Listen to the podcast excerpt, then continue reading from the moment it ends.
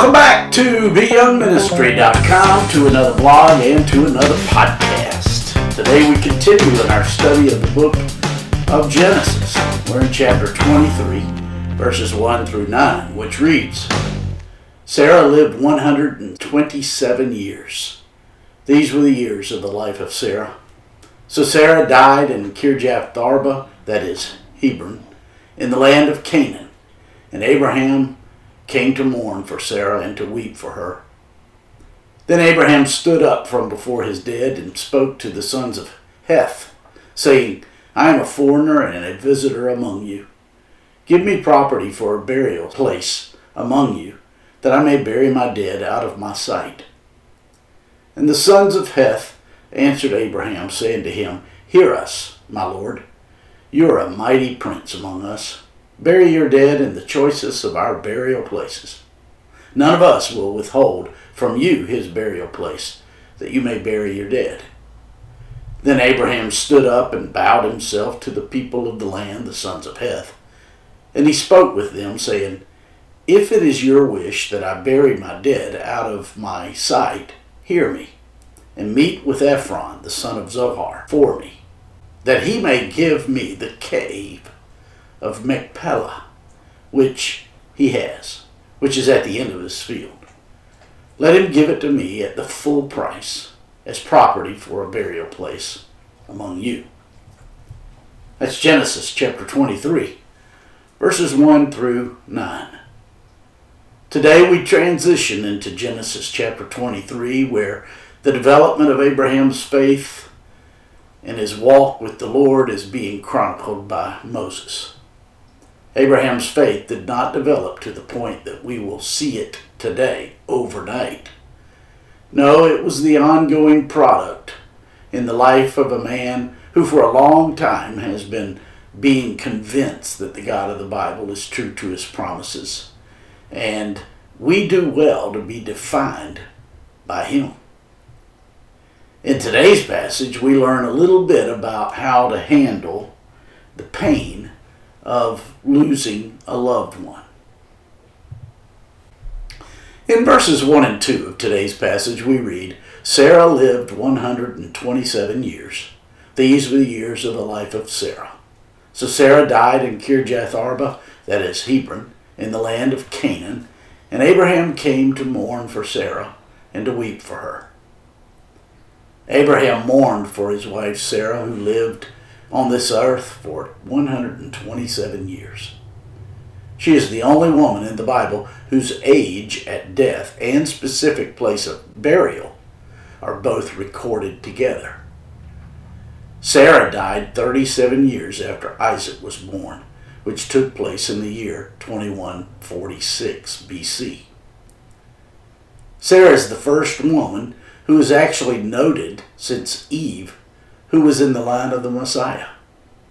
From the Bible, we can infer other women who were in his line, but Sarah is explicitly mentioned as bearing the son of promise through whom God's plans would be realized. And so, from Sarah, there is a connection directly linking her to Mary, the mother of the Lord Jesus, both physically and spiritually. Through her came the otherwise impossible birth of Isaac, who is a picture of the Lord Jesus. And through both her and Mary came the Messiah himself. This is also the first mention of tears in the Bible. Tears continue throughout history until we get to Revelation chapter 21, where God will wipe away every tear. Since man disregarded the commands of God in the garden, Tears have been a part of the stain of human life. The Bible reminds us there's a time to weep and there's a time to laugh. There's a time to mourn. There's a time to dance. The Bible also reminds us that as believers in the goodness of our God, we do not mourn as those who have no hope. Due to the resurrection of the Lord Jesus from the dead, Abraham could, along with us, rejoice that we will see our loved ones again. In verses 3 and 4 of today's passage, we read that Abraham stood up from before his dead and spoke to the sons of Heth, saying, I am a foreigner and a visitor among you. Give me property for a burial place among you, that I may bury my dead out of my sight. Abraham had been weeping in the valley of the shadow of death. Then he stood up from before death. When shadows come into our lives, it is a sign that there must be light somewhere. Of course, if we turn our back on the light, then we ourselves are the ones causing the shadow. But if we face the light, as Abraham did, looking at that light streaming from the city whose builder and maker is God, then the only shadow comes temporarily when some object obscures the light for a moment. Only our faith in the God of the Bible enables us to deal with the heart wrenching pain that comes when a loved one passes into eternity. After Abraham had poured out his heart and his tears, he spoke to the sons of Heth, who were first mentioned in Genesis chapter 10.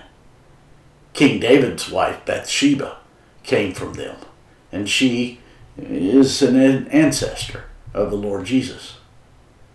When Abraham spoke, he noted his lack of property, stating he was a foreigner and a visitor in the land. This is true because the land belonged to the Canaanites until God determined they were to be removed some 400 years later. In Hebrews chapter 11, God brings our attention to the fact that Abraham was a sojourner in the land, and this world was not his home. And all people of faith in the God of the Bible are no different than Abraham.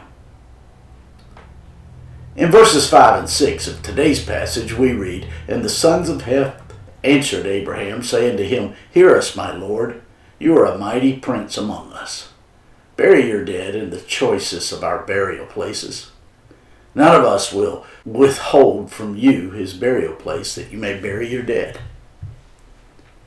Abraham was an honorable man because he had learned the value of walking with the Lord. Of course, that didn't come without a lot of bumps and bruises. As a result, the sons of Heth clearly understood Abraham's favor with the Lord.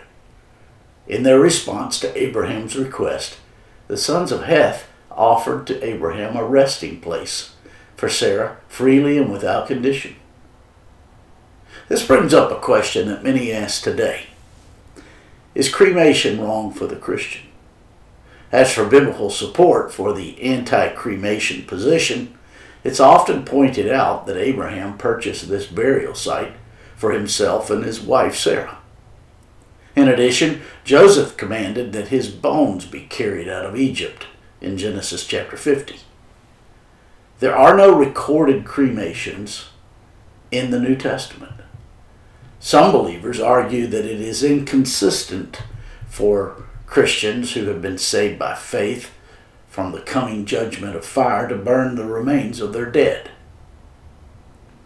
Personally, I do not believe that cremation needs to be viewed as a spiritual issue. One could just as easily argue that the custom of burial in ancient Israel was nothing more than a reflection of the Bible's cultural context. The fact remains that all physical bodies suffered disintegration, whether through decay or through fire. The idea that God cannot resurrect them in the one case as well as in the other isn't true.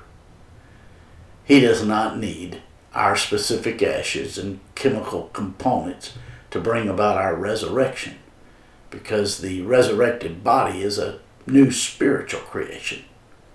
And after all, the real us is our soul and our spirit.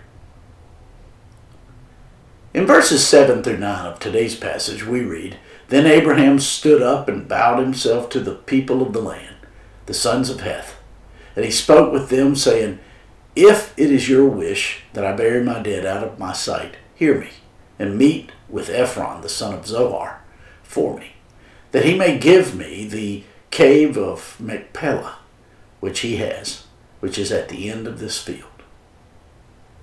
Abraham repeated what he said earlier and adds to it His statement, if it is your wish, acknowledged their agreement.